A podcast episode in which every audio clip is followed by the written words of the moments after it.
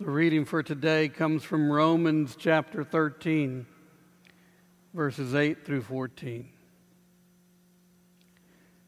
Let no debt remain outstanding except a continuing debt to love one another. For whoever loves others has fulfilled the law. The commandments you shall not commit adultery, you shall not murder, you shall not steal, you shall not covet, and whatever other command there may be are summed up in this one command love your neighbor as yourself. Love does no harm to a neighbor. Therefore, love is the fulfillment of the law. And do this understanding the present time. The hour has already come for you to wake up from your slumber, because our salvation is nearer now than when we first believed. The night is nearly over. The day is almost here. So let us put aside the deeds of darkness and put on the armor of light. Let us behave decently as in the daytime, not in carousing and drunkenness, not in sexual immorality and debauchery, not in dissension and jealousy Rather, clothe yourselves with the Lord Jesus Christ. And do not think about how to gratify the, the, the desires of the flesh. This is the word of God for the people of God. Thanks be to God. Would you pray with me? Lord God, as we enter into this moment of reflection on your word, I pray that you would be with us. And I pray, Lord God, that you would give me a spirit of boldness to bring a prophetic word, Lord God. It may not be the word we want to hear, but let it be the word we need to hear. Be with us, O God. And now may the words of my mouth and the meditations of all our hearts be pleasing unto you, our rock and our redeemer. Amen. So earlier this week, I was, I was on my morning walk. And usually, when I walk, I, I walk for about 45 minutes to an hour. And I listen to music while I'm walking. Uh, some of the favorites that I love to hear are our praise and worship music in Spanish. And so I was listening to one of my, one of my favorite singers. His name is Marcos Vidal, and he's a Spaniard. And he has a song called Cara a Cara, Face to Face. And so a loose translation of the chorus goes something like this Lord, when I enter into your presence on that final day, on that glorious day, allow me to just look upon your face. To just look upon you, Lord God. And to know that I'm standing there in your goodness. And let it be for a long time. Don't let anybody else disturb us, God. But allow me the time to look upon you face to face. And when I hear that song, it does something to me. It, it puts me at peace. It gives me a sense of calm. And I can, I can experience goodness because of that song. And it impacts the day that I have, the way my day goes. I, I start my day with that peace and with that calm that just impacts everything else.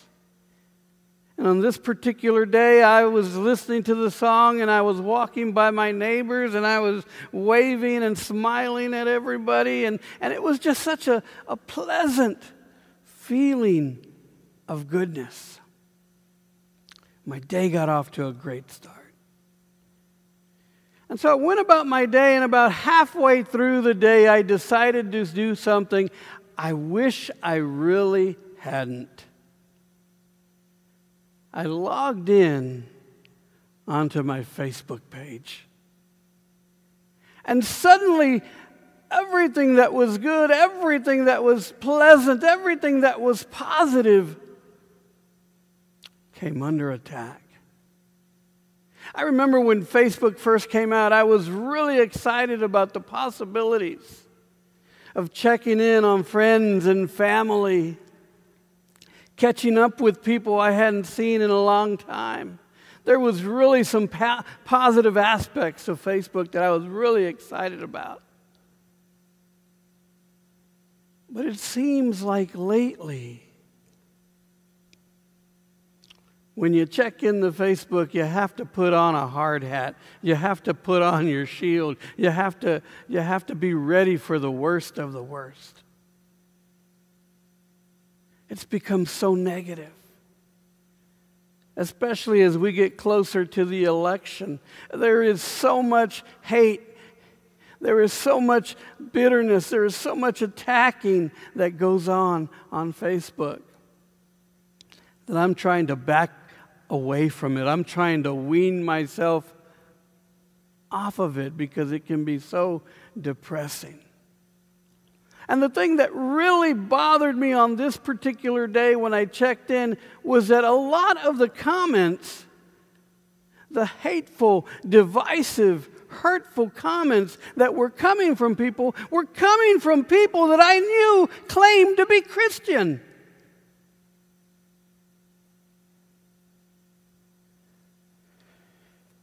I started to think about the example of the early church, the Acts 2 church, the example that they left for us. And in Acts 2, we read that the, the brothers and sisters of the church that was just forming after Pentecost cared so much for each other. They were there for each other.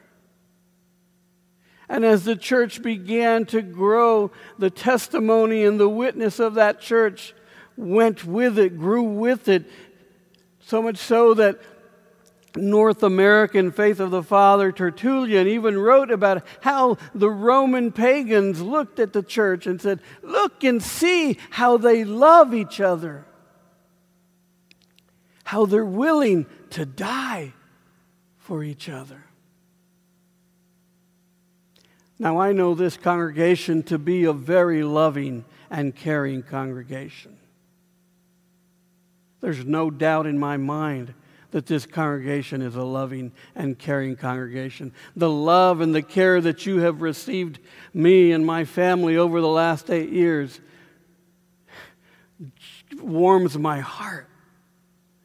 There's so much love and generosity here.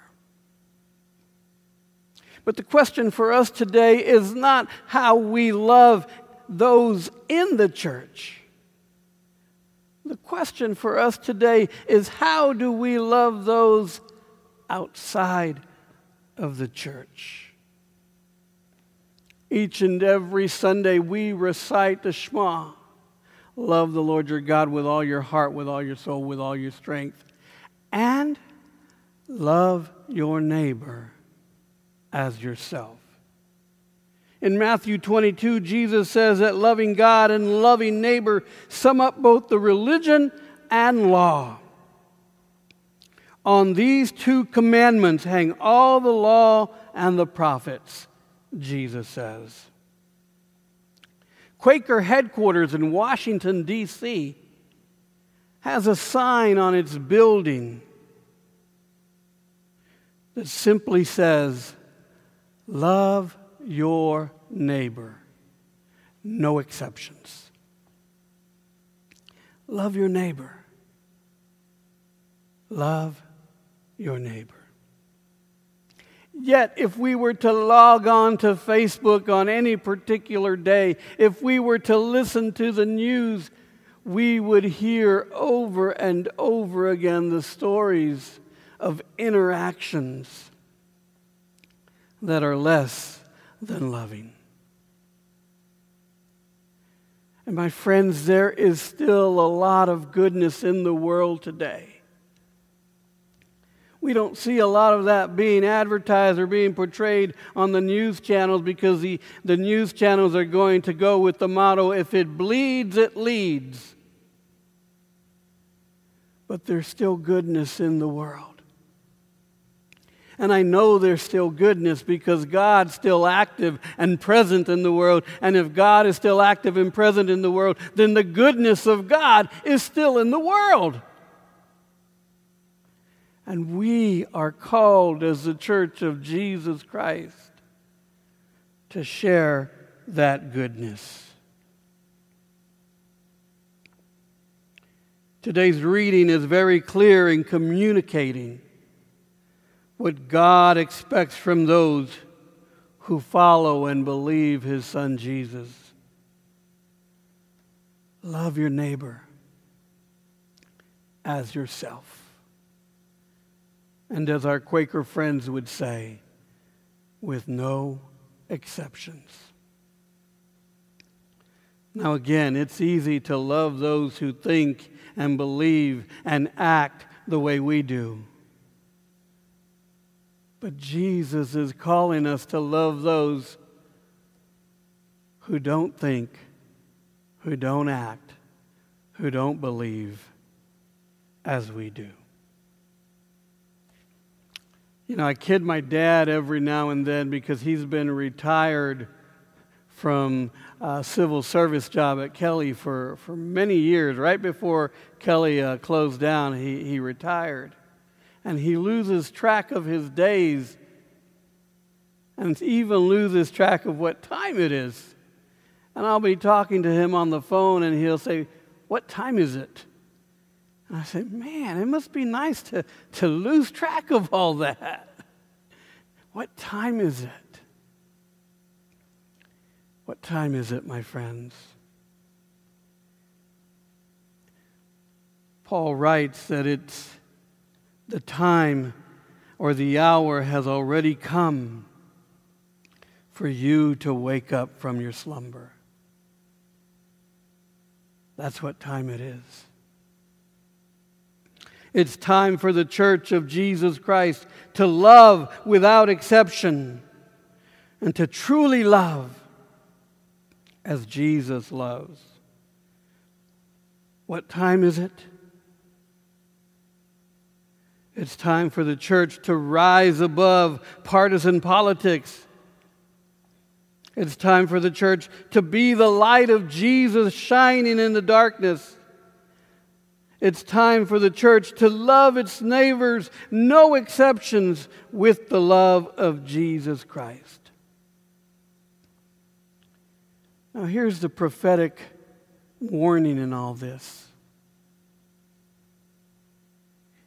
If the church and the people of the church continue to fall short in loving a neighbor. What we are seeing in our society today is just the tip of the iceberg. It's time for the church to wake up from its slumber to recognize the hour and to love.